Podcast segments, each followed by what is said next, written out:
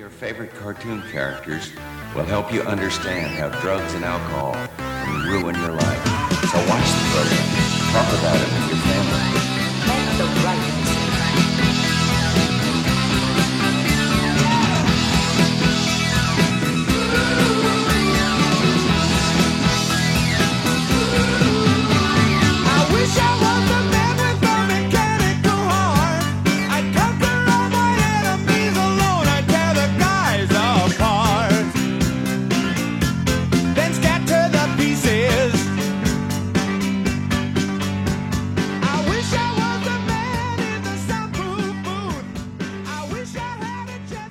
Hi, everyone. Welcome to special presentation with Mike and Ethan. Or Elf will not be seen tonight. we've been doing this podcast for about this is, I believe, our fourth year, or is it our third? I mean, Damn. we started in like 2019, right? Yeah, we started it just as the world ended, didn't we? Yeah. So, which is one of the things that's enabled us to continue doing it for so long. But one of the one of the things that we've actually started doing is looking at our patterns of how people watch and how they don't. And one thing that I've noticed is that in the summer our numbers go way down. Oh, I guess everyone's outside enjoying the fresh air and the sunshine. We can't have that. So yeah. So we are trying something new. We are announcing we are announcing name of special event here. I hadn't thought of one yet, so uh but it's a Well, special event where all through the month of July, Mike and I are going to be looking at not comic strip based m- media, but very specifically pilot episodes for shows based on video games that did not go to series. You might be surprised to find how many of these there are. Uh, I mean, I guess it, all those uh, cigar chomping executives were like, "Yeah, the kids they like the video games. Well, we'll give them a TV show made out of video games." Yeah, well, you know, and they did not think any further than that. They thought no further than that, and nowhere in this assortment is that going to be more apparent than with tonight's uh, episode. Today, I subjected Mike to this one episode of Bubsy. Yeah. Um. So Bubsy, Bu- Bubsy was a game apparently. Bubsy was a game that came out uh, in the in the wake of Sonic the Hedgehog. Pretty obviously, if you've ever seen the actual game, it's a game where you are a anthropomorphic bobcat in a T-shirt with an exclamation point on it, and you run around and you collect yarn balls, and you fight these aliens who have come to Earth to steal yarn. And at the end of the game, you fight the twin queens of Rayon, Polly and Esther. Oh, I get it. Yes, it's actually it's actually pretty funny, and uh, it's not the worst game. You have it's uh, there's a lot of exploration to do, and there's some, and uh, Bubsy has some, you know, he has some uh, spoken dialogue, which was an unusual thing in 1992 or three, and the very first level starts with him saying, "What could possibly go wrong?" And you're going to Oh. hear that a lot tonight. Yeah, that's so they made that into his catchphrase. Yeah, Um, that he says what could possibly go wrong more often than Bart says "Ay caramba." Yeah, it's the problem is it's not really a catchphrase that can be slipped naturally into his dialogue. Like it might work once an episode, but he says it like literally every two minutes in this. Um, like I think the other there is uh the the, catchphrase that I would compare it to is uh in Eek the Cat when Eek says, "Sure, it never hurts to help," but he might say it once an episode and he generally says it after someone asks him for help, so it feels natural. This, however, is just he says it a lot with just randomly. Yeah, it's like there doesn't there doesn't have to be a reason to think something might go wrong. Well, I guess that's what the, point of the phrase. Maybe it's not a very good catchphrase. No, it's really it's not really. I mean, um so what what is uh what is so Bubsy is what is his personality? What what is Bubsy's thing? Uh, Bubsy is you know it, fresh and proactive, the original Bobcat from Hell. Yeah, I got the impression. I mean, I really did get the impression that this was a Sonic uh, ripoff, Yes. or they were at least trying to ride the coattails of Sonic. if you um, weren't there in the early 90s, Sonic the Hedgehog was such a huge phenomenon at, in 1991 or so that suddenly cute and fast running mammals were everywhere in video games. You had Bubsy, of course, and then there was also uh, Rocket Knight Adventures, which, which gave you a jet propelled opossum. And then there was Awesome Possum Kicks Dr. Machino's Butt. That was the full name of the game. That's an extremely '90s name. Yes. And Awesome Possum, unlike now, Bubsy speaks once at the beginning of every level. Awesome Possum never shuts up. He just constantly, his mouth is constantly moving as you're trying to um, circumnavigate these uh, levels. Damn, it sounds like game.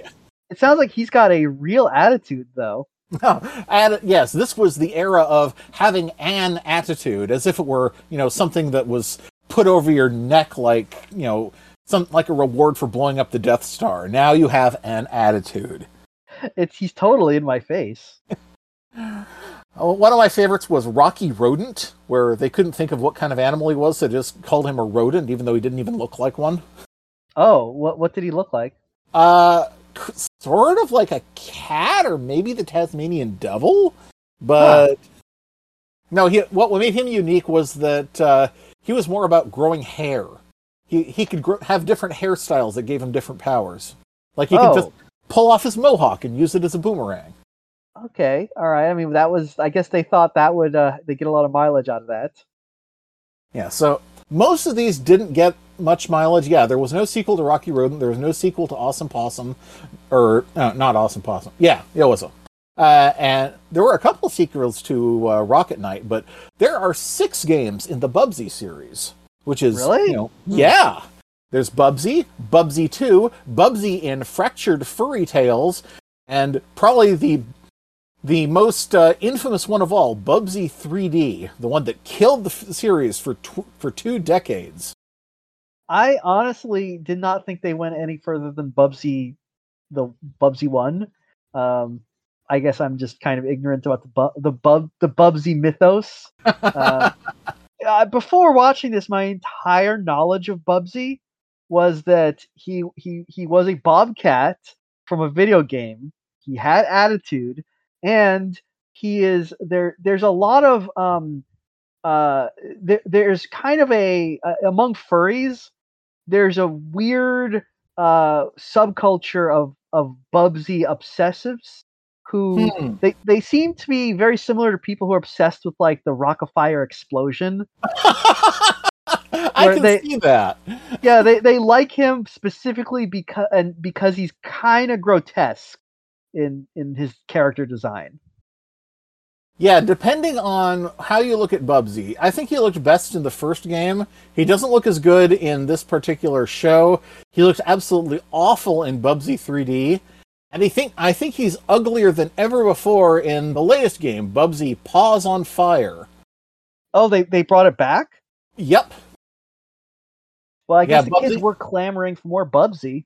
Yep, Bubsy came back for The Woolies Strike Back in 2017, which was released for on PC and PlayStation 4. And then, two years later, in 2019, he, re- he appeared in Bubsy Paws on Fire, which is PlayStation 4, PC, and Nintendo Switch. So he is he is in all of the major uh, uh, game sys- systems available now. And here, let me uh, share with you the you know the current look of Bubsy. Uh, I, I bet he looks great. I think he looks like he, I think it looks like they pulled him out of the basement and didn't weren't able to scrub off the mildew. I mean, he, he looks like he looks like Bubsy as he appears in the cartoon. Yes, Um, you can you can rec- you'll recognize some of the characters from the cartoon appearing in this picture.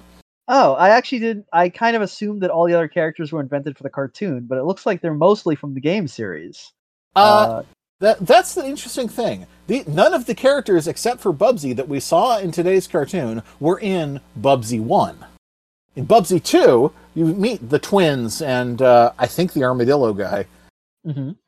But uh, yeah, this one seems to have this particular uh, video game seems to have been based specifically on this cartoon, which nobody liked.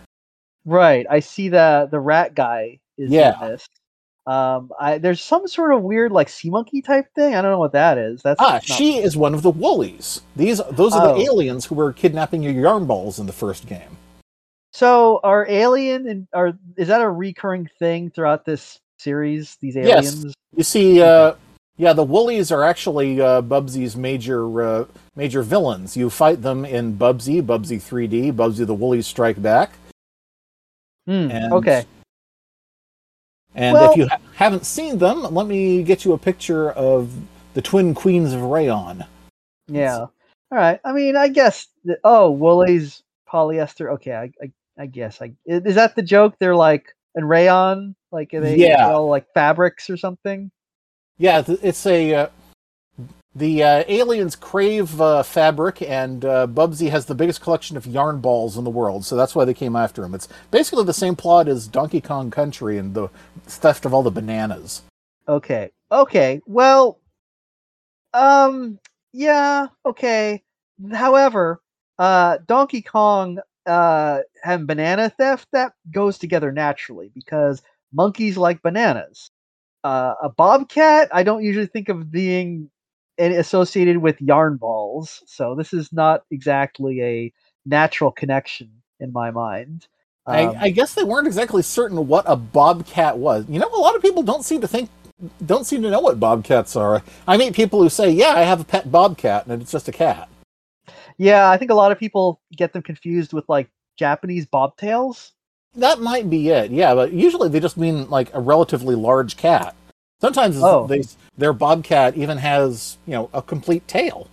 Oh, okay. Well, then I don't know what they're thinking of. Um, I saw a bobcat once. Oh, It was really? majestic. Yeah, yeah. Just uh, I went. A friend of mine and I. We just went out to like you know a, a um a park out in the hills, and we were just like sitting at a picnic table eating lunch, and this bobcat just walked by, and it was like what? You know, it was very strange. It was just like walked by, and I was like, "There's that that that," you know. And he turned and looked, and this bobcat looked at us, and it just kept walking, and uh, it was like that was like a spiritual encounter. Wow. Um, you, you, you know, most people would say, and that was how I met my first sona, but you already had one, didn't you? I did, yes. Uh, I was already pretty well established as a uh, as a Bilby by that point, so I Hmm. couldn't switch. Um, never met one of those in real life, though.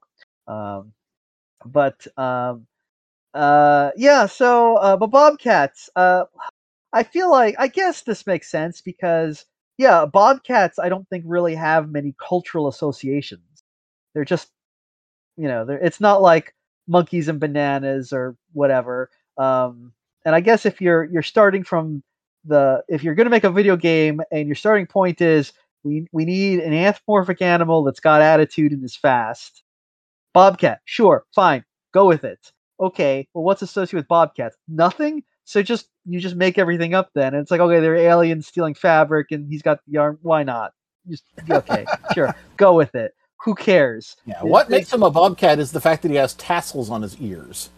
That's pretty much yeah, it. at least at least they got that right. I mean, I'll say this: you know, a lot of cartoon versions of um, relatively obscure animals, like they don't even try to make them look like the animal.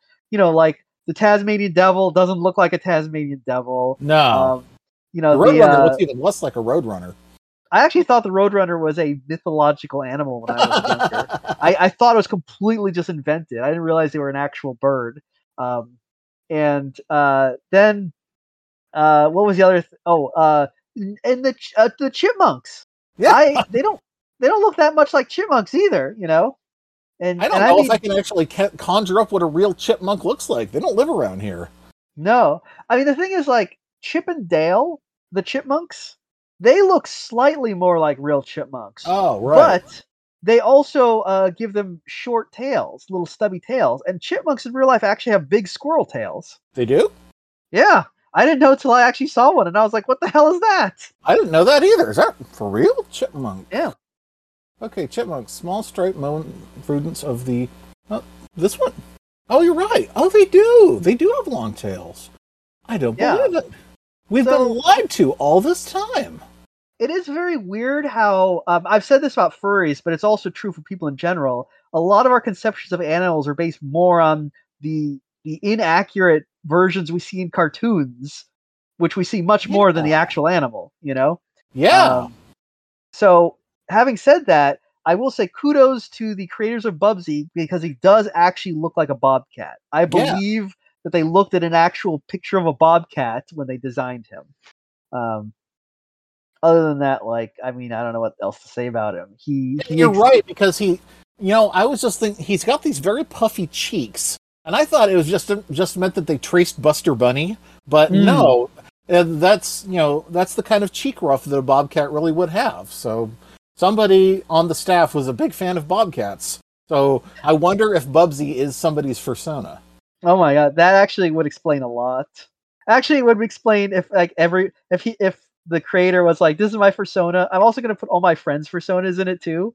That's why you have like this random armadillo and this rat guy and all this stuff. So that that would explain quite a bit.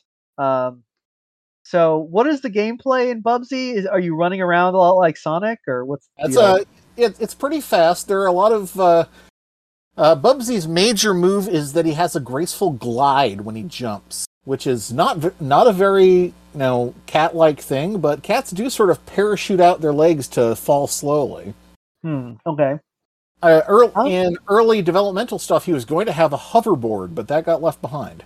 Oh, they thought that was too cool. Yeah, They're like, no, you no, no, this is too rude. You know, you can't have that. Um, so uh, I guess Bubsy instead he just runs. Yeah, yeah. He just runs around, and he has what's what makes the Bubsy games unique is that you know you know what happens when Mario gets hit, right? He get he kind of sort of jumps off the screen, and you hear a little do do do do do do sound. With Right. Bubsy, he has a specific death animation for every different way he can die. Oh, okay, that's that's kind of fancy. Yeah, so uh, so part of a lot of the game is you know just experimenting with you know does this work, does this not work, and when it doesn't work, you at least you get rewarded with a new animation. Hmm. Okay. All right. I can see the appeal. Yeah, and yeah, so yeah, it's Bubsy, the original Bubsy, not such a bad game. I mean, it's not a uh, it's not a plus by any means, but I wouldn't mind playing it again. I never played Bubsy two. The one that blew Bubsy out of the out of the public picture for two for two decades was Bubsy 3D for the PlayStation, which was they thought they were going to do something amazing and never before seen by doing a completely three-dimensional game where you played as Bubsy on a flat on a plane where you could go anywhere and it wasn't just a side scroller and they were so excited about it and then they saw Super Mario 64 on the uh, at a trade show and they were like, "Oh my god. We've been left so far in the dust." Oops. Yeah, that yeah, Bubsy 3D is terrible. Bubsy 3D See- is con- considered one of the worst games ever made. Really? Okay. Yes.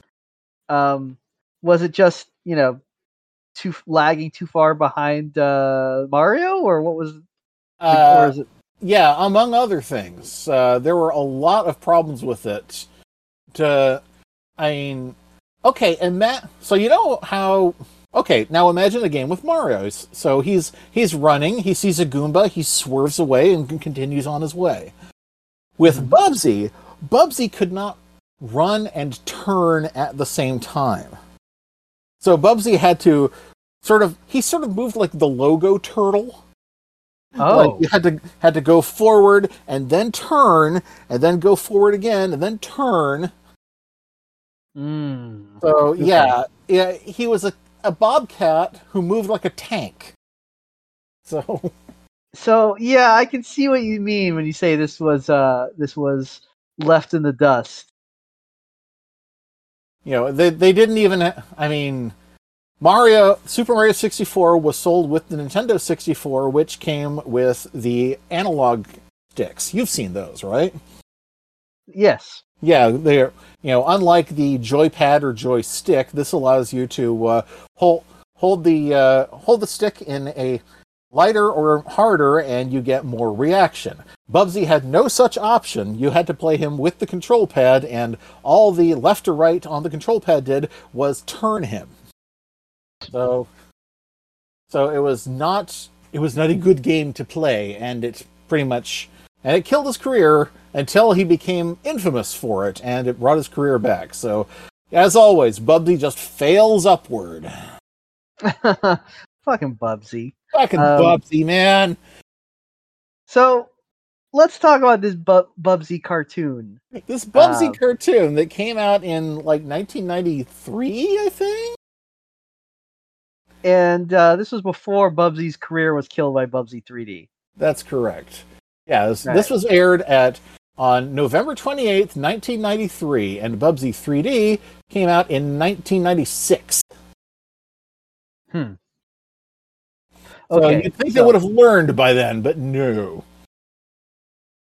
Hmm. Hmm. Okay. Um.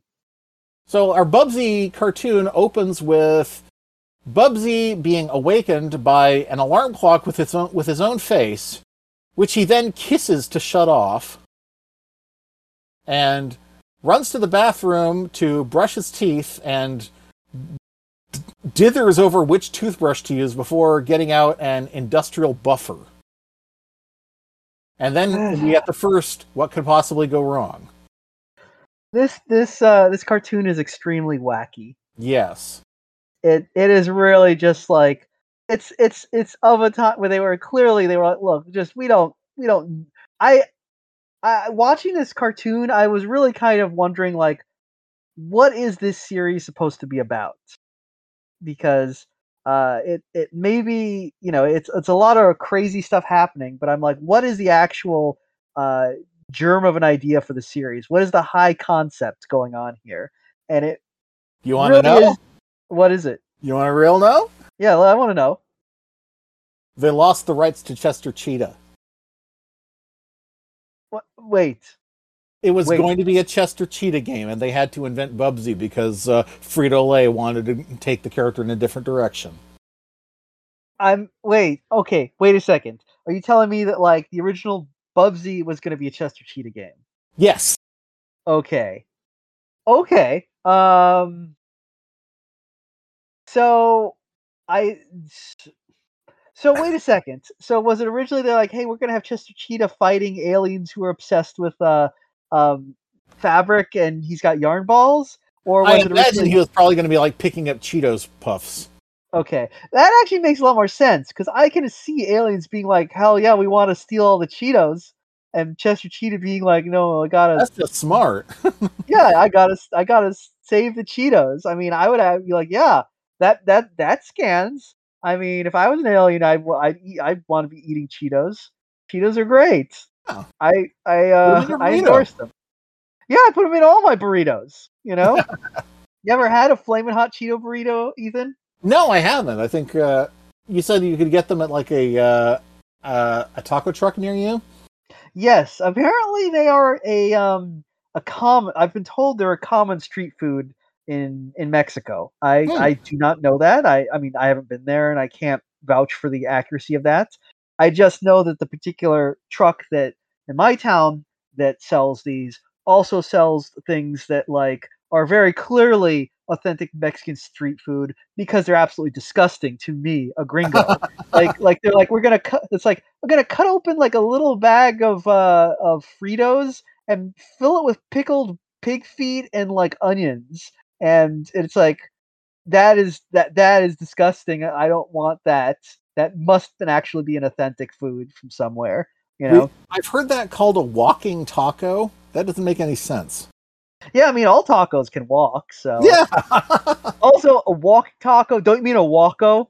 yeah. Oh, maybe it's a pun on walkie-talkie. I don't know. Maybe it reminds me of when. Uh, okay, so there is a particular ice cream uh, confection where it's a. Um, uh, Ethan, you may have seen these. It's basically a a, uh, uh, uh, like an ice cream cone, but in the shape of like a taco with. Oh, the choco Ice taco. cream. Yeah. Thank you, a choco taco. Now, when I was younger and I lived overseas, they have those in England, Hmm. right?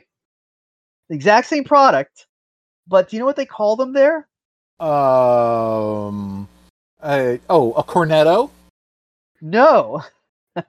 uh, the cornetto does exist, but that's a different thing. They call it a winner taco. A winner taco. Right. Okay. I guess Yeah. Choco was already uh, copyrighted for something. I guess, but like, like, I saw dinner. that and I was like, okay, look. And it was like, first of all, you see that item, that food stuff. If you can't call it a Choco taco, Mexicone is right there. But I mean, a winter taco? What Winter the fuck is that? Winter taco. I mean, all I can say is uh, a Bog Island wins again because that's a terrible name. But I mean, that's what you get from the British. uh, however, that is probably the most uh, the most authentic Mexican food you can get there. I mean, probably. Oh God, what a terrible country! What a terrible country. Uh, I blame Alex. Um, but um, anyway, uh, wh- why were we talking about winter tacos? Because Tacos. Uh, Oh, taco. Yes. So uh, the Cheetos. Cheeto burrito, though. Yeah. You know, so it's basically like a regular burrito, except it's filled with flaming hot Cheetos and molten uh, nacho cheese. mm, So not like real spicy, actually pretty mild, which but it really cuts the the the sharpness of the the Cheetos. Mm. so it's, it's so you're not like dying as you're eating it and it's like you know and the cheetos give a nice crunch. It's actually like really good. Like i've had it and i'm like like this is this is delicious. This is the best thing i've had ever. And then it's like now excuse me i need to go shit for like three hours straight you know? Yeah. Yes, I've had Um, Mexican food before.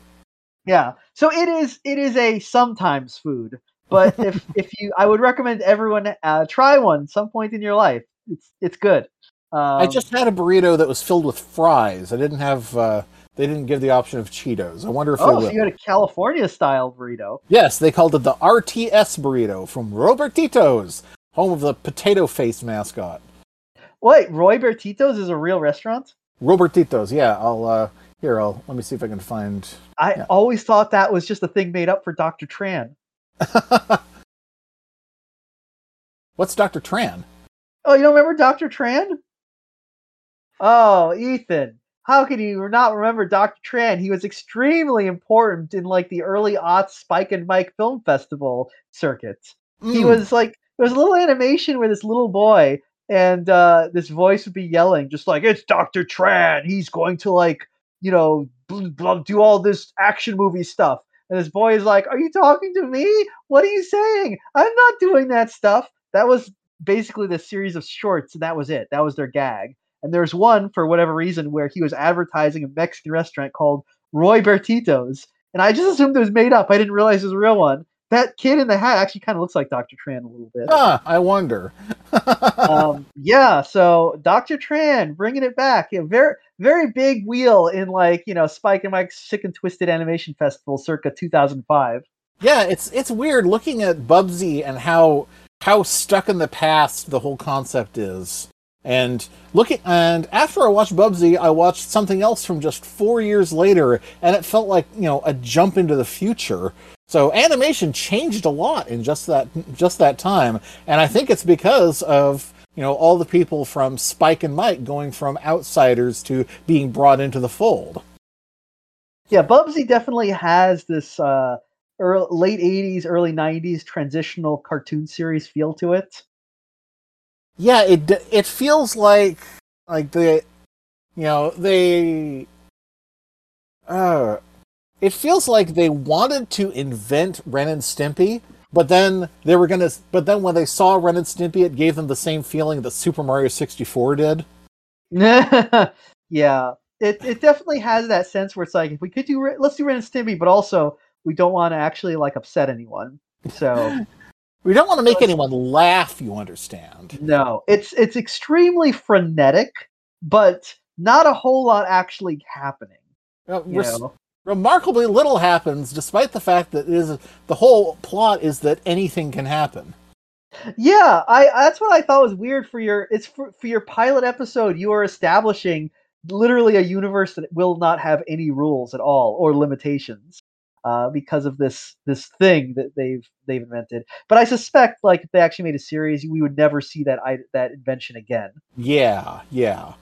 So the Um, first thing that happens, I guess we just, I guess we're supposed to take the, uh, you know, Just assume that we saw Bubsy's morning as he goes to wake up his friend. What was the what was the orbital's name? Albert.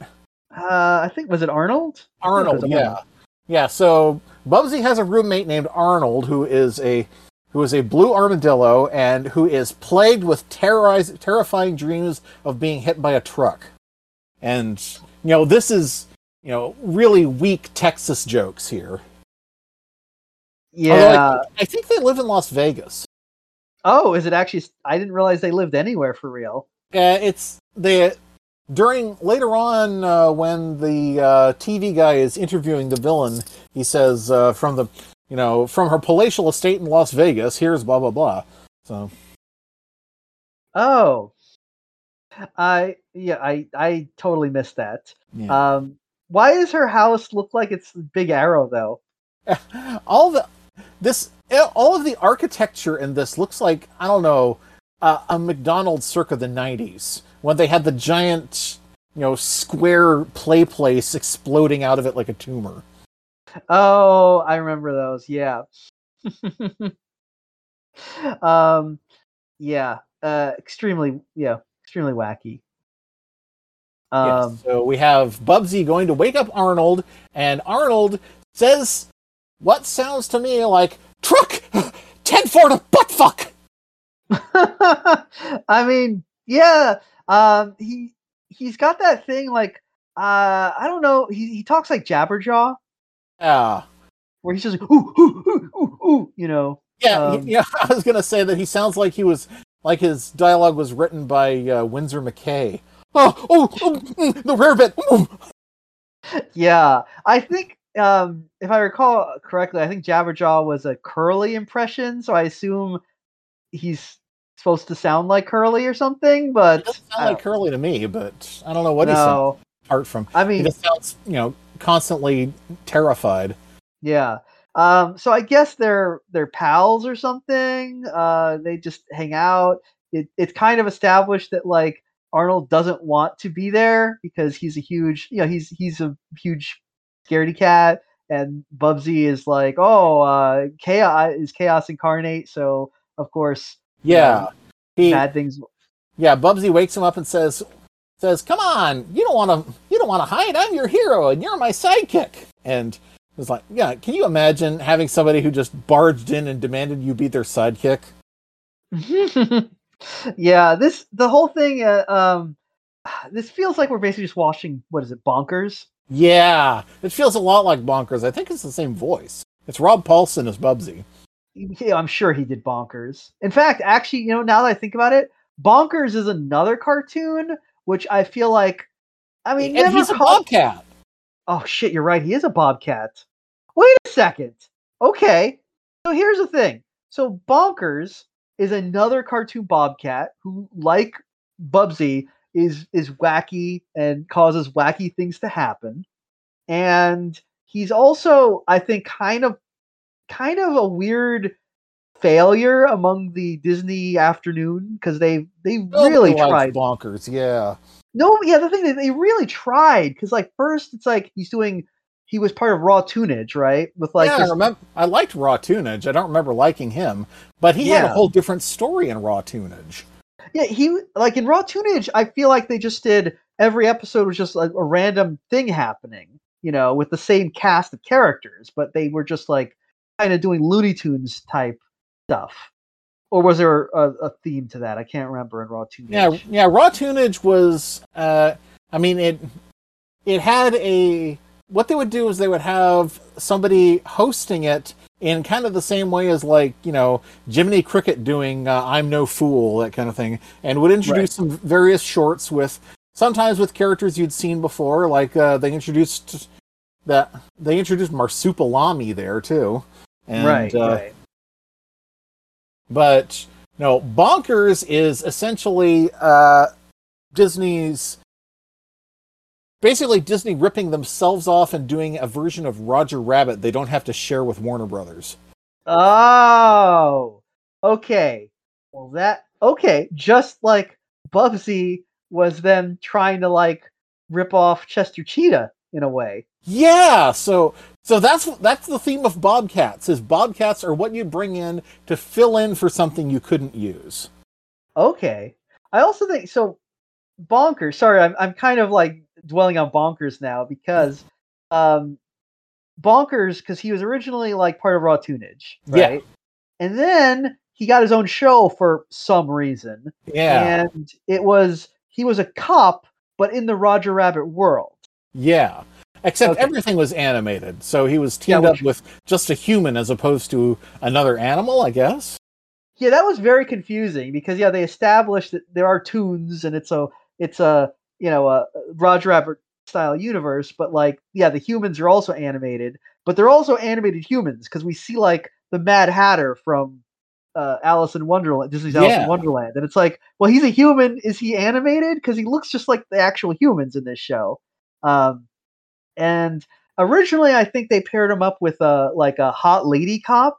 Um, yeah, but then later on they were like this this isn't working so we're going to pair him up with like um you know that like that that kind of the fat mustache cop from uh Yeah. Spawn you know yeah, yeah. It looks Um, exactly like Sam. Yeah, yeah that's the guy um and and I don't I don't know if that worked either because I mean I haven't heard anything about bonkers in years um but they were really trying so hard to to make it a thing and it just I mean nobody well I shouldn't say nobody because I feel like there actually is a very small bonkers fandom mm. and when I say a very small bonkers fandom, it is the exact same fandom that likes the Rock-afire Rock-afire Pizza Explosion Band and Bubsy.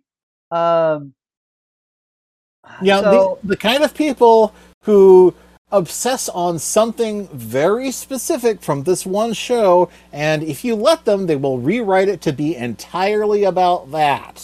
yes, I am I, I am specifically remembering a uh, something that uh, Bogleach talked about on Wikipedia, where he looked at the at the uh, Wikipedia article for uh, shoot, what's his name for Tony the Tiger, and said that somebody has been.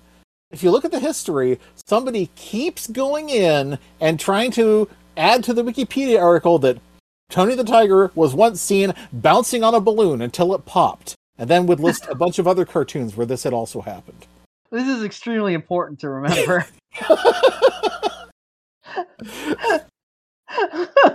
well, you know, I mean, oh, I I mean, it's good to know because I was uh was uh not aware that Tony Tiger had been seen bouncing on a balloon until it popped. Um, You know, nobody researches harder than a one-handed researcher. True that. Well, um, so I'm glad to know this now. Um, I I am, I feel like I should we should go and check the Wikipedia entry history for uh, bonkers now. Yeah, make Uh, sure that, see if he ever did it. Yeah, and Bubsy too. Bubsy. Now, did Bubsy do any uh, balloon bouncing in this cartoon? I don't recall seeing anything. I, I don't. Um, well, he does. Actually, Bubsy does remarkably little in this cartoon. Uh, he mostly he just uh, torments his uh, his roommate, and then we get two more Bubsies. oh, that's right, the twins. Yes, Terry and Terry, very clever. Hmm. They're from the the game though, I think, right? Uh, they're from part two. Yeah, the, none of the characters you see in this, besides Bubsy himself, were in Bubsy One, which was the only game that had that had de- debuted at this point. I'm guessing they were already working on the second one because the number one was a modest hit. Hmm. Well, you know, um, and then they flew too close to the sun. Yeah, they sure did. Wow. So, meanwhile, while his uh, obnoxious nephew and niece are uh, playing, are dribbling the armadillo like a basketball, uh, and somebody on the staff here was a big fan of armadillos because uh, that is definitely that is a very good drawing of how an armadillo rolls into a ball. Yeah. well, again, um, credit credit where it's due. Does anyone bounce on the armadillo until he pops? I don't think so. Oh, people. Are, oh, too bad. That Tony the Tiger guy is gonna be so disappointed. so then the TV TV comes on and introduces our, our I guess the uh, what starts all this, which is a rat guy named Virgil Reality, who has invented a helmet that can turn anything you think of real. Now, and he just went on TV and asked for somebody to uh, help him to help him test it. Yeah, why not? Like you said, they initial they immediately established there are absolutely no rules in this universe. Yeah, and I mean it's and that's the thing. It's not exactly a universe that requires that that had a lot of rules to begin with because it's very clearly just a toon universe. You know, like Yeah, this is- This is someone's idea of what cartoon characters do when they're not being filmed. And when Yeah. they're not, you know, when they're not posing for that weird photo sh- machine that uh, pipes it to people's newspapers. Yeah, yeah. Uh, this really did feel like uh, you know a, a cartoon made by uh, you know a bunch of corporate executives because they're just like, yeah, kids love wacky stuff. That's what cartoon characters do. They love to be wacky. So Kids just- love wacky stuff. I mean, I assume I haven't seen my uh, daughter since she was born, but that's your corporate executives for you. Um, but they do. Um, so so it's so yeah. So really, there's not a lot of rules to begin with.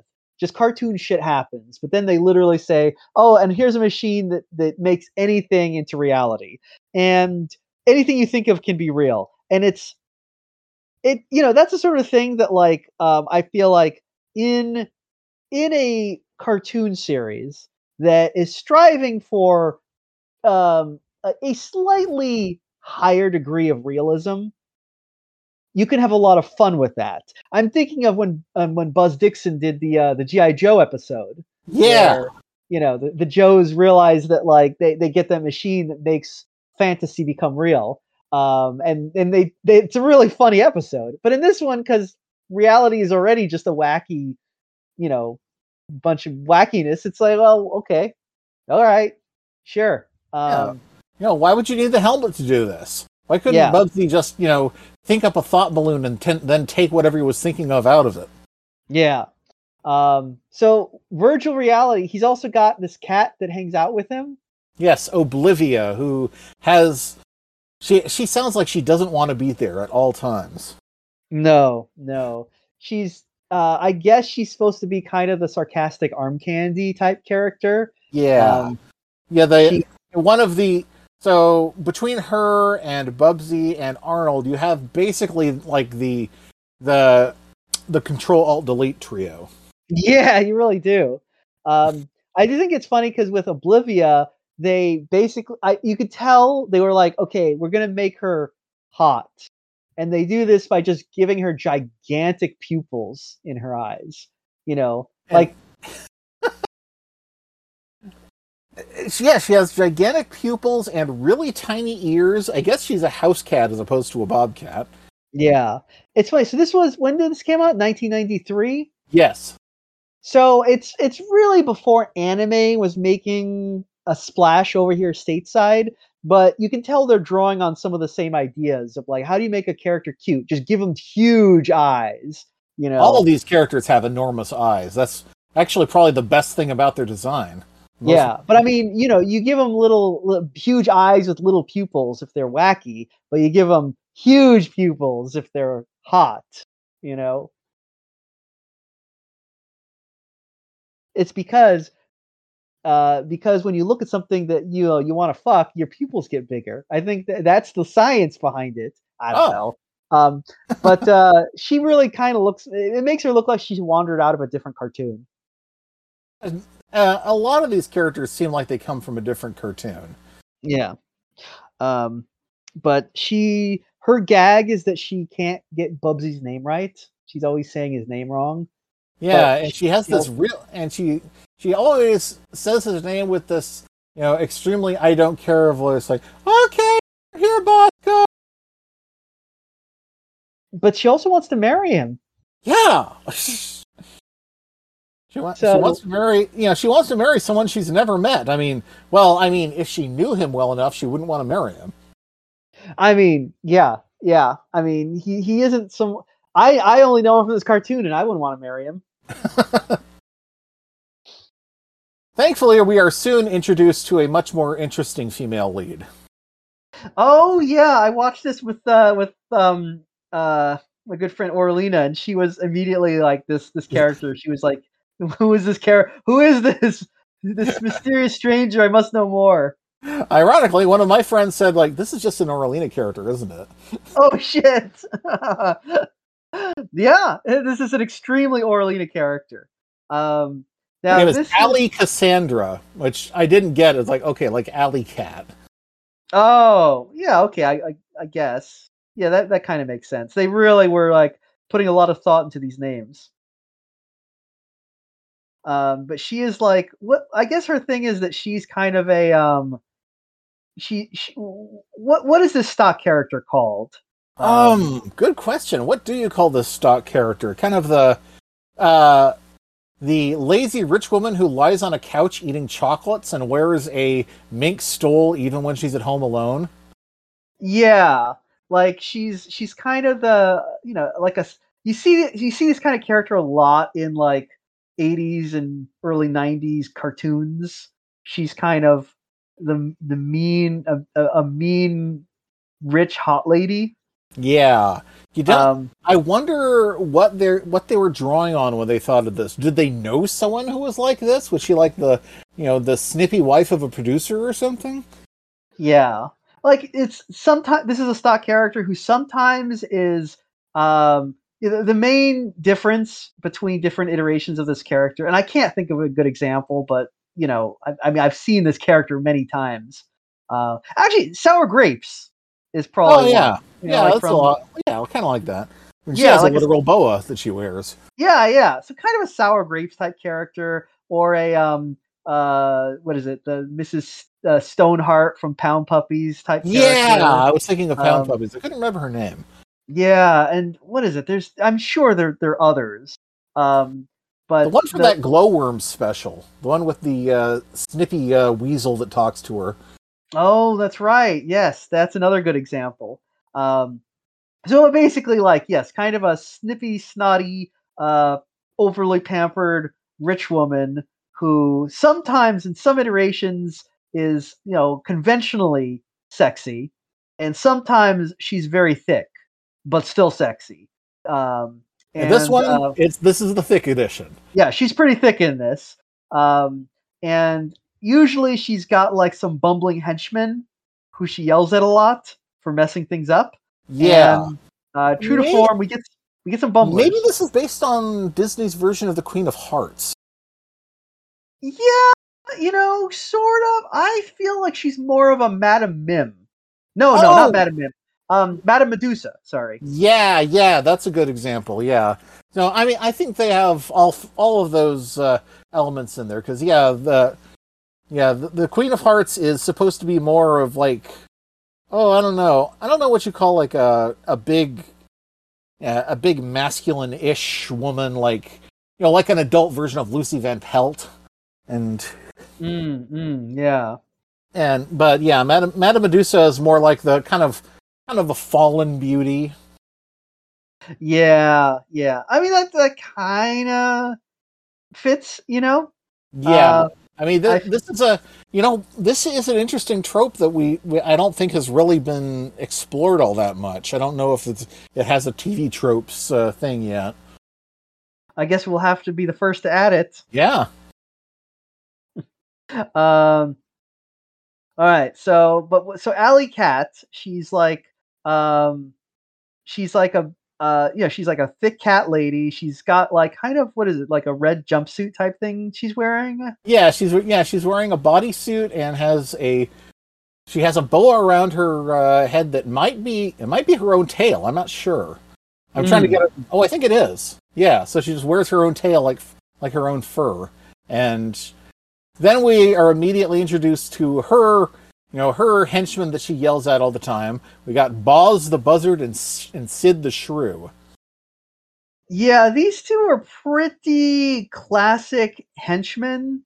Um, you know, where it's like you get you get the yeah, I, I think usually when you get henchmen in in these sorts of cartoons, um, you get the main henchman, right?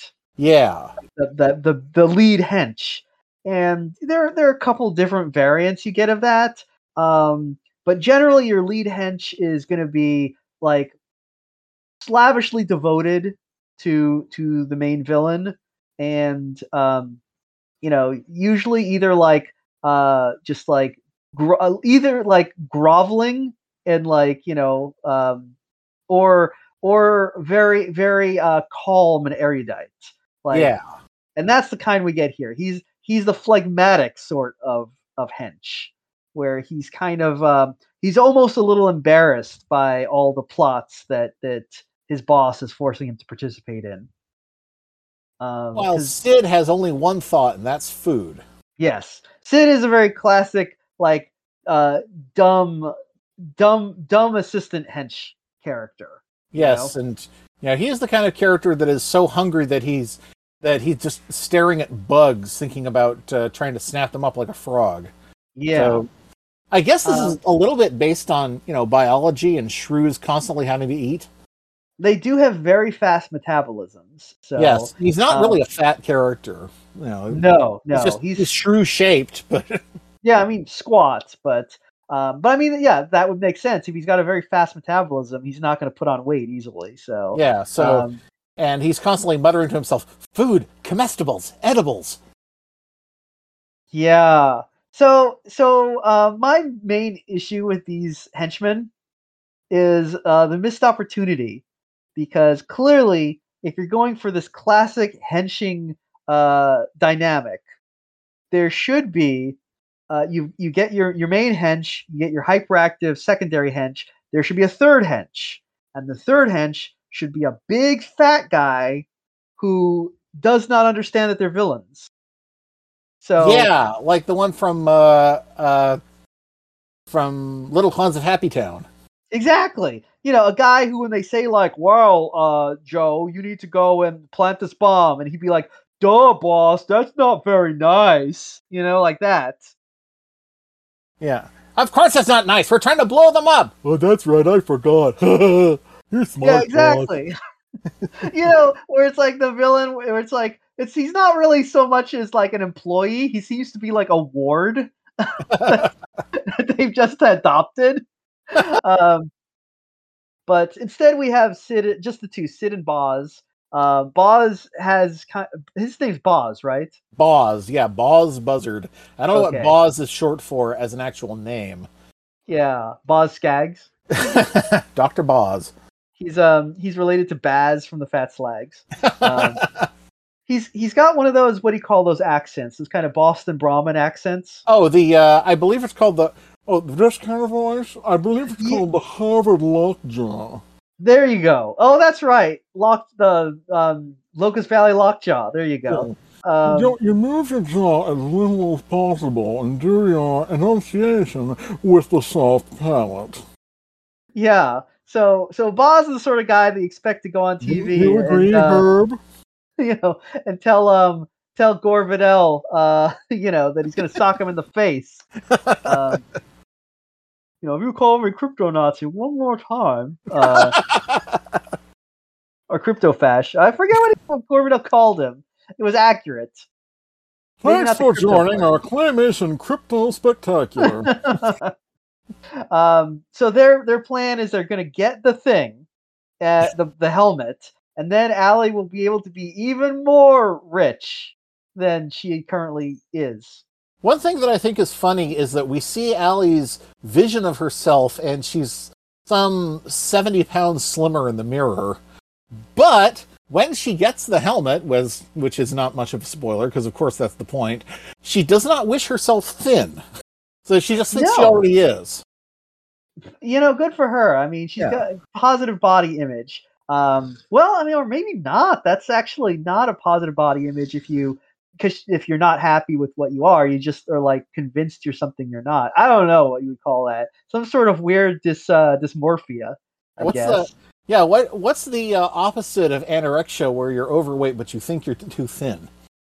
Yeah, that's Besides Uh, hot, obviously. yeah. Besides, oh, I'm like, well, that's I know some stories about that. Um, hmm, I've got a whole I got a whole uh, folder full of them. Um, but uh, uh, yeah, she she when she gets the the the helmet, yeah, she thinks of what she gives herself a bigger ring, like a, a big old diamond ring. Um, It feels I like think- he could be making a point here about uh, how the rich have no imagination. I mean, really. Um, I kind of, I'll be honest, like I kind of uh checked out for a lot of this cartoon because it's just stuff happening. which Yeah, doesn't really seem to be connected in any way. Um, so I know that like the helmet kind of bounces from head to head, and people Yeah. just think of different things. Like I think the twins think of a roller coaster. Um, then uh, uh, the, ar- the armadillo thinks of a truck.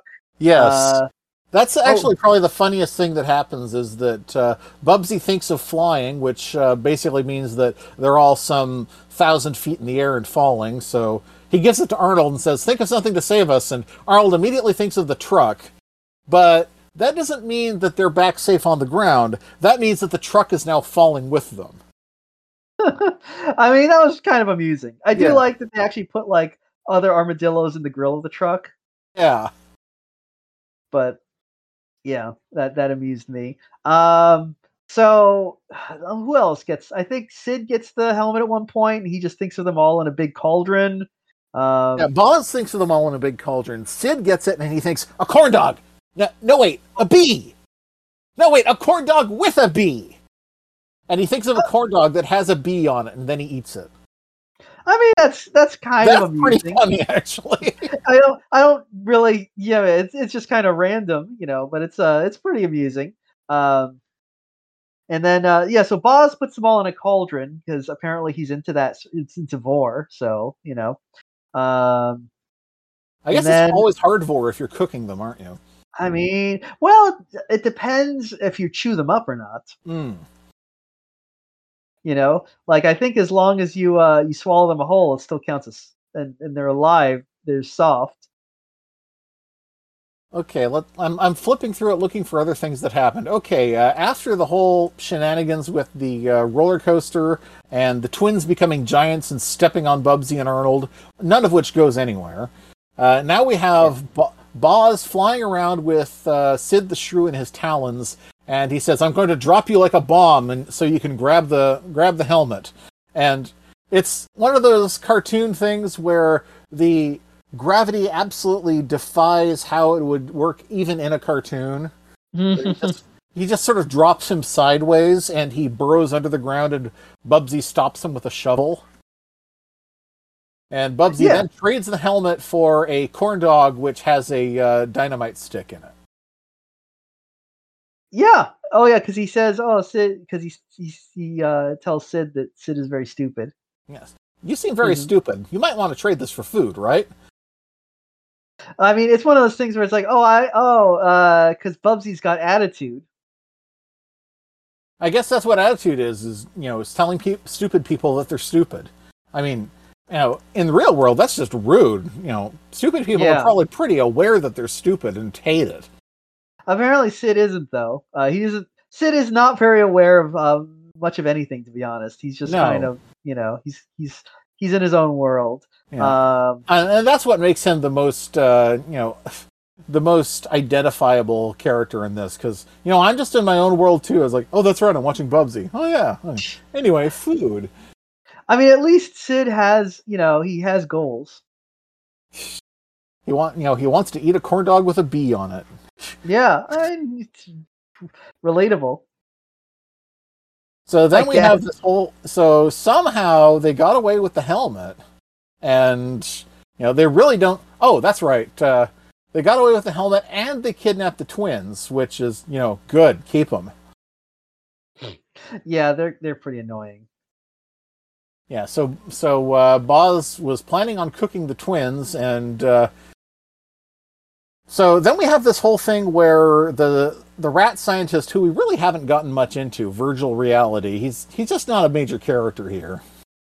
No, he's uh he- I mean, he's I assume that he would probably be a character that would just uh, be like, you know, like in any other random cartoon they would just call the professor Yeah. and you know, he would just be like, "Oh, the professor's invented some wacky new thing that is probably going to uh, would probably again get stolen by uh, Alley, and then basically have this exact same plot over and over, just with different uh, MacGuffins.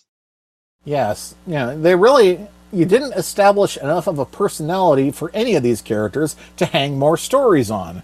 They ex- they exist specifically for this story and could not be part of any other. Yeah. Well, I mean, we get Virgil is uh Virgil's the nerd. Yeah, Virgil is the nerd. Oh, we haven't talked about the uh, live action segments. Ah, God, yeah. Yeah, this tried to do a little bit of uh, Muppet Babies by having uh, regular things where where Bubsy would be like, uh, you know, I'm strong as an ox, fit as a fiddle, and they would show a very brief public domain black and white clip of something happening, like somebody diving out of a plane with a as a skydiver, or that shot of the guy getting the cannonball in the stomach. You've probably seen it before. Yeah, I've seen that one before. Yeah, I remember Um, it was like part of part of ads for Skittles. Yeah. I uh, I don't like this. It's Yeah. um It mean, it doesn't work. They don't No. commit to the bit. yeah, it's like it, it works a lot better in Muppet Babies, you know. Yes. Um, but here it just feels like, you know, you know what? This, for some reason, I I can't s- explain why, but for some reason, this whole thing reminds me a lot of fucking Jackie Bison. If you've ever seen that. Jackie Bison?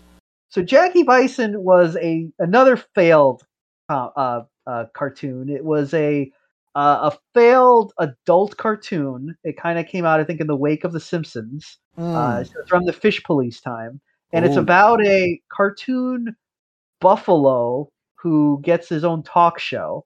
So it's it's it's like a lot of like wacky random things happening with you know because it's like oh it's a cartoon it's wacky and um you know they splice in uh, a re- recurring gag is that when Jackie Bison sneezes wacky things happen for reasons so when he sneezes they just splice in a lot of public domain footage of very much like this but it's just like why what is this why is this happening this isn't funny it's just kind of stupid and random um, which is very much like how Bubsy does it This is terrible. I've never heard of it before.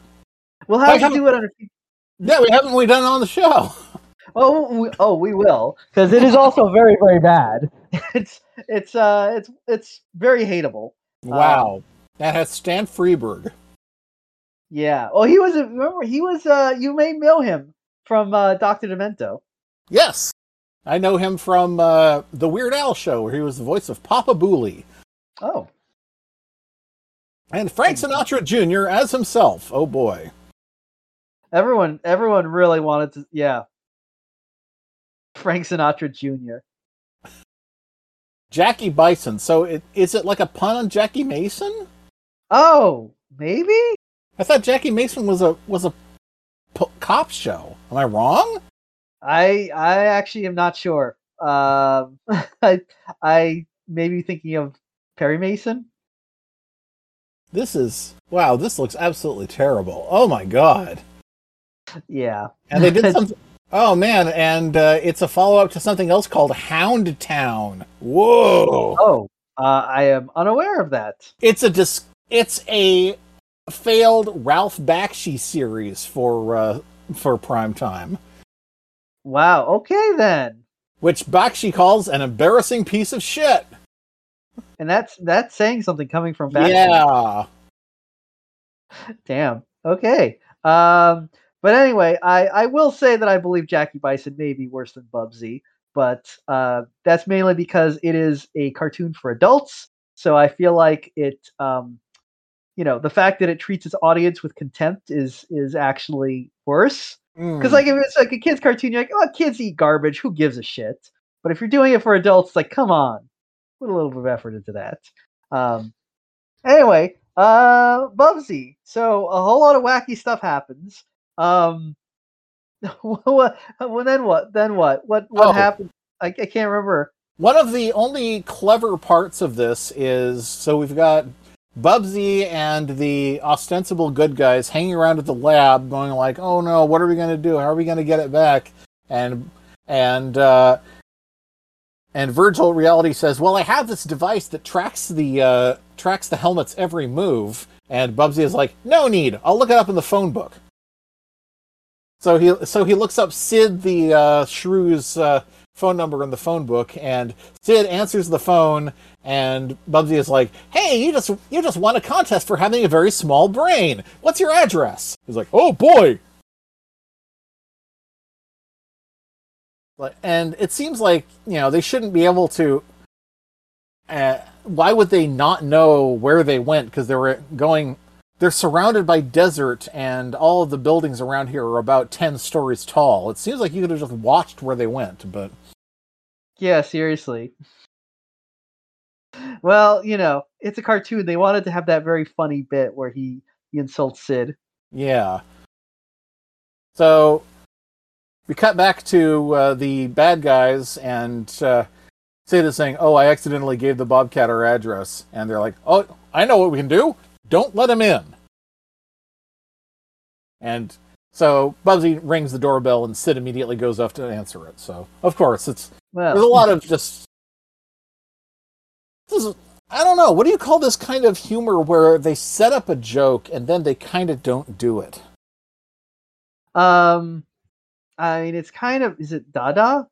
Maybe I mean, it feels a little. Maybe it's yeah, I just- don't. maybe it's just bad. Yeah, I mean, it is bad. It's it's not very good, but No. I mean, that's Bubsy. So now the whole so now the whole uh, group is in on the is in on the thing and they're putting on the helmets one by one and the twins put it on and wish for a birthday party because that was because that's what they came over for in the first place. We didn't mention it was the twins' birthday because it doesn't really matter. Oh yeah, I forgot about that. Yeah.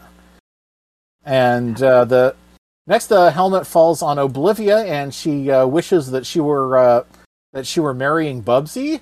And we've got uh, we've got Allie and Boz and Sid all dressed up as her bridesmaids, which is actually pretty cute. um, yeah, there's way too many characters in this. Yes. The helmet falls on Boz, and now he wishes that he's he was boiling them all in his cauldron. That he's got, you know. I, I like the joke that he has a wood-fired cauldron right in the middle of his suburban tiled kitchen. But You know, I feel like that wasn't even a joke. no, I feel like the they animators probably didn't even think of it. they were probably like, yeah, that's what you would do. You know, a cartoon character would just have a big cauldron in the middle of their kitchen. You know? Hey, th- it's it's very Animal Crossing in a way, and that's when and the helmet falls on Arnold, and once again he thinks of the only thing he thinks of, which is a truck coming to crush him, and that's when the doorbell rings, and it's the truck, which is pretty funny. Um, yeah, I feel like you know, I don't know how much potential Arnold has as a recurring character in this, to be honest, because he just this is kind of all he does is just be scared of trucks. To- you know, you have to give him something outside of himself and trucks to think about. You know, it's that's it's hard to, and you know that can be hard when you have a one joke character to evolve them into a multiple jokes character. Yeah. Well, like I said, and I don't think they ever intended to do a second episode. No, I think they pretty much knew that this was uh this this this was uh this was it.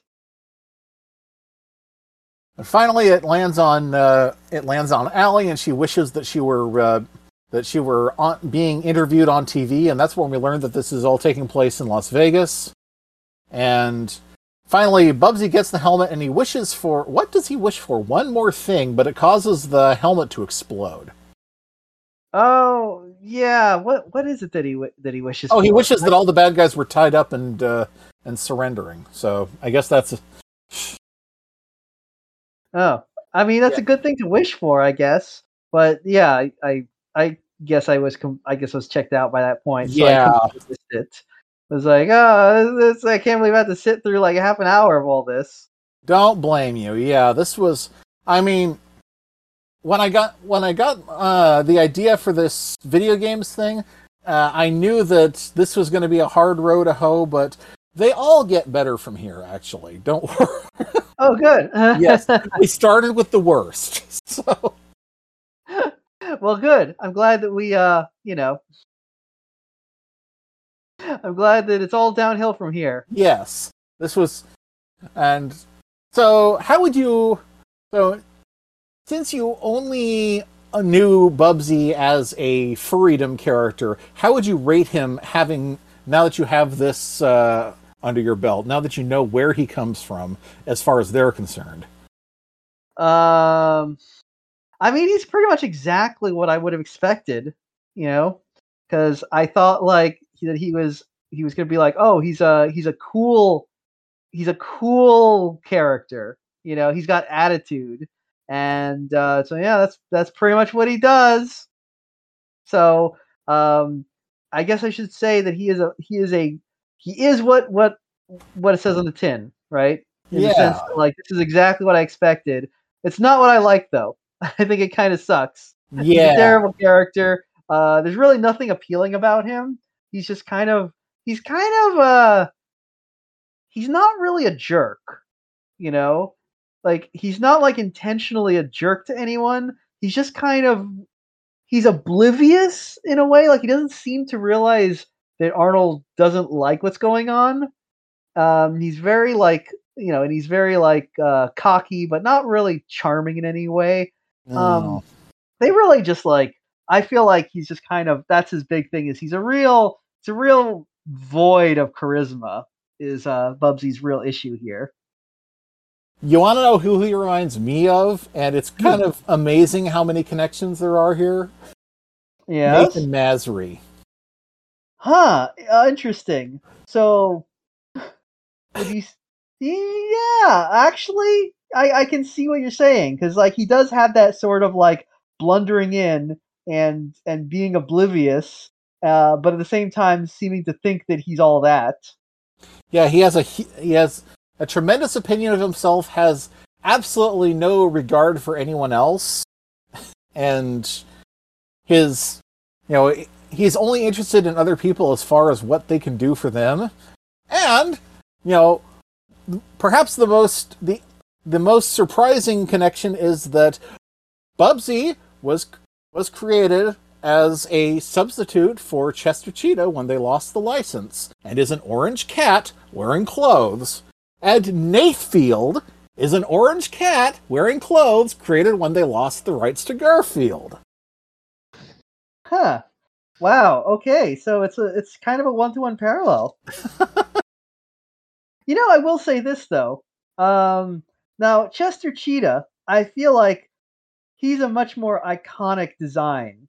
Like I feel like when they hired the advertising agency to design him, they did it right. Because you look at Chester Cheetah and you're like, this guy's cool. Like he's a cool guy. He's legitimately cool. When he talks, he sounds cool. He just looks cool, you know. Whereas Bubsy, if you if I sh- you show me his design outside of a game or anything, and I wouldn't be like, that's a cool guy. I'd be like, if I didn't have like not pre-existing knowledge of Sonic the Hedgehog, I wouldn't know what his personality is just by looking at at him, you know. Um, and like when you actually see him in the cartoon, he's oh, this isn't a cool guy, you know. It's an informed attribute where it's like I I know he's cool because obviously this show wants me to think he's cool, but he doesn't seem cool. Whereas Chester Cheetah, when he talks, he's all like, "Hey, you guys think Andrew's cheesy?" You know, uh, he talks like a cool guy. Yeah. I mean, Um, yeah, and Bubsy never talks like a cool guy. He he isn't using the same voice here that he did in the uh, animation, or not the animation, the the video game. But you know, no matter what, he sounds like this. He he sounds like he's kind of kind of sounds like he's got a hairball up his ass. Yeah. the problem is he needs he needs to be wearing sunglasses. Yeah.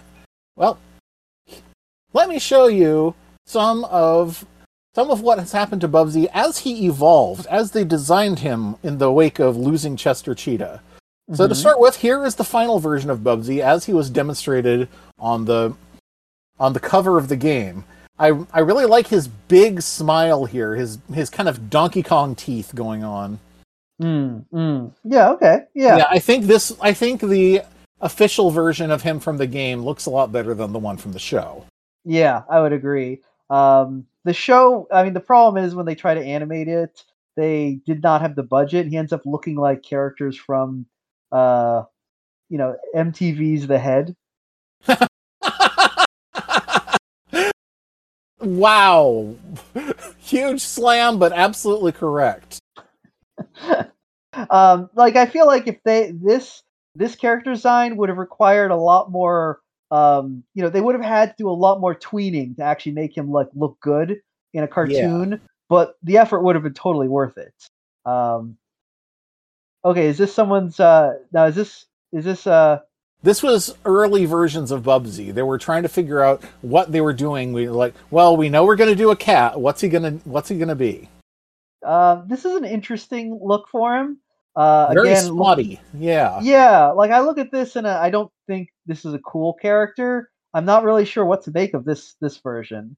Um, He is mo- very explicitly a bobcat. yeah, um, I feel like this is this is like a I don't know why when I look at this I feel like this is like a teenage girl's fan art of Bubsy.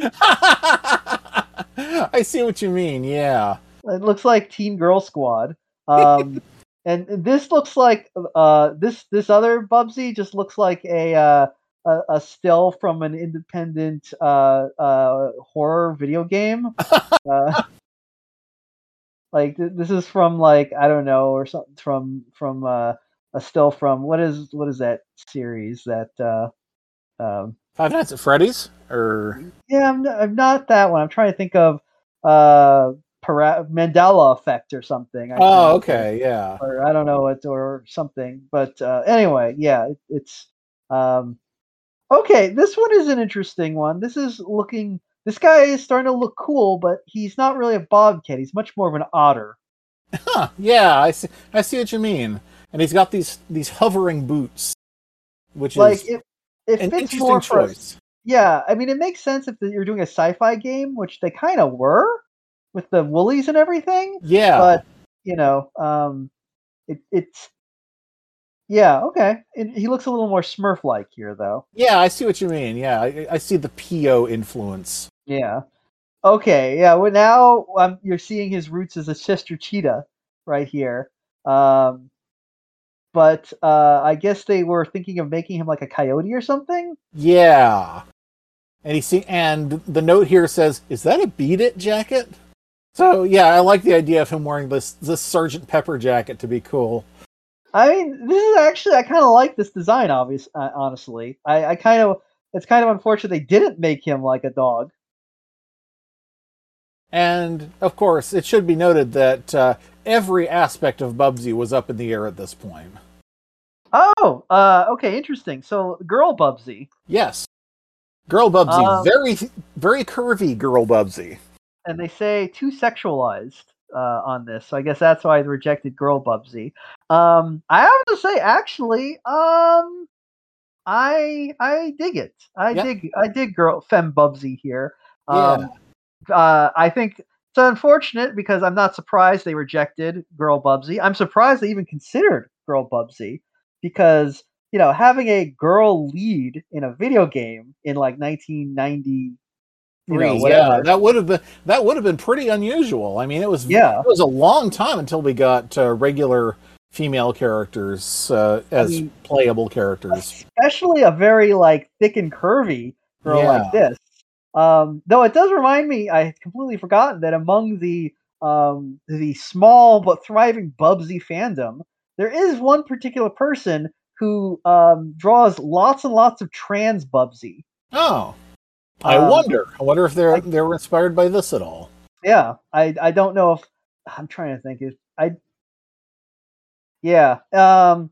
But uh, let's see. Uh, so this is last one looks like it's just uh is this like a compilation of all the different Bubsies? Yeah, there's Oh, a and the there's a new new one in the middle. Yeah. That yes, he's he's kind of the otter Bubsy, but they're definitely they're putting giving him the uh the bobcat ears, and he's got geez, look at these giant shoes. Yeah, platform shoes. Uh, and that that is, just evolved into having him having really big feet at the end. hmm. um, I'm not, you know, it's fine, but again, that feels much more like he's a janitor on a space station than anything else. I was gonna Um, say he looks like he's gonna appear on a school poster saying, "Hey, say no to drugs. It's cool." yeah, yeah, I can see that too. Um, so are these all the different Bubsies? Uh, I think there's one more. This is this is another version of the otter. Oops. Here we go. All right, let's see this other otter Bubsy. Oh, okay. Well, this guy's cool. I, like mean, his goggles. Yeah. Yeah, he's got the goggles. He's got kind of a, a big chest. He's got big shoes. He's a little more jockey, but like I look at this guy and he does read as cool to me. So um, Okay. um, you know what though? Honestly, looking at all these different Bubsies, I I really I'm I'm I really am disappointed they didn't go with the girl Bubsy. Yeah, she is the most unique one. I mean, maybe think about how video game history would be different if there was a girl Bubsy. You know, in 1990, Bubsy breaks the gender barrier. You know, the what do you call it? The uh, the glass ceiling Yeah. on uh, video games. We have by that means by the by the aughts, girl video girl video game characters are an established thing. Uh, Gamergate never happens, and then uh, MAGA never happens. wow. And because we did not get girl Bubsy, that is why we are in the, the decline, you know, on the descending slope of fascism in America. So you're saying that this that the Bubsy that we got is representative of everything that went wrong with this country since 1993. I am, that is exactly what I'm saying. Good one, Bubsy. Yeah, thanks a lot, Bubsy. Hey, Bubsy, what's that in your shirt? do you think that like uh do you think that like if it's funny that Bubsy is a bobcat because I actually just thought it would be funny if Bubsy was a Wolverine. Like, hey Bub.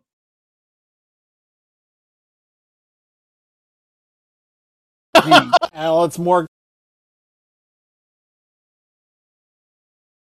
catchy. 93, who would play Bubshy? Because you can't just get Rob Paul- Paulsen or your usual wacky voices. There were no girl voices at that point, you know? Nancy Cartwright. Oh yeah, she was she was active. That's right. She had been doing uh, voices for a lot of things. She was on My Little Pony and a bunch of stuff. So Oh wow, wow. Uh, she's the Bart Simpson lady, right? yeah, she is. Yeah, and so if she just applied some of that Bart stuff to a you know a less rough, more melodious version of her own voice, then yeah, I can I can totally see her doing this. Oh my god, could you imagine then if you if uh, you started getting calls from Bub She uh, asking you to donate to the Church of Scientology?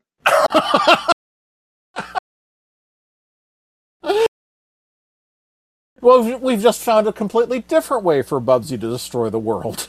Oh my god, you're right. There's there's really no winning either way. Like is what's it's like. Well, I don't know. What do we live? Either we live in a uh, a Christo-fascist uh, theocracy or a Scientology theocracy. Good, good. I don't know which which one will collapse in on itself first. Which one lives God. us gives us more of an opportunity to uh, you know continue to build rebuild from the rubble. I mean, it's.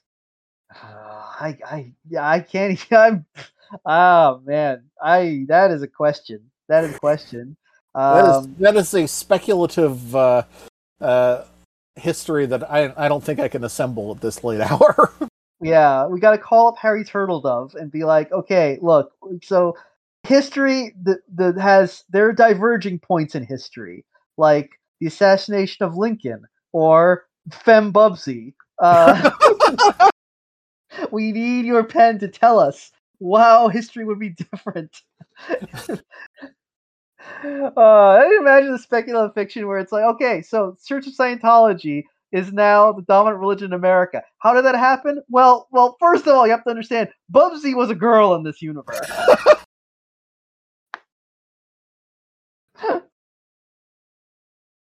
so yeah. Anyway, God, what a world.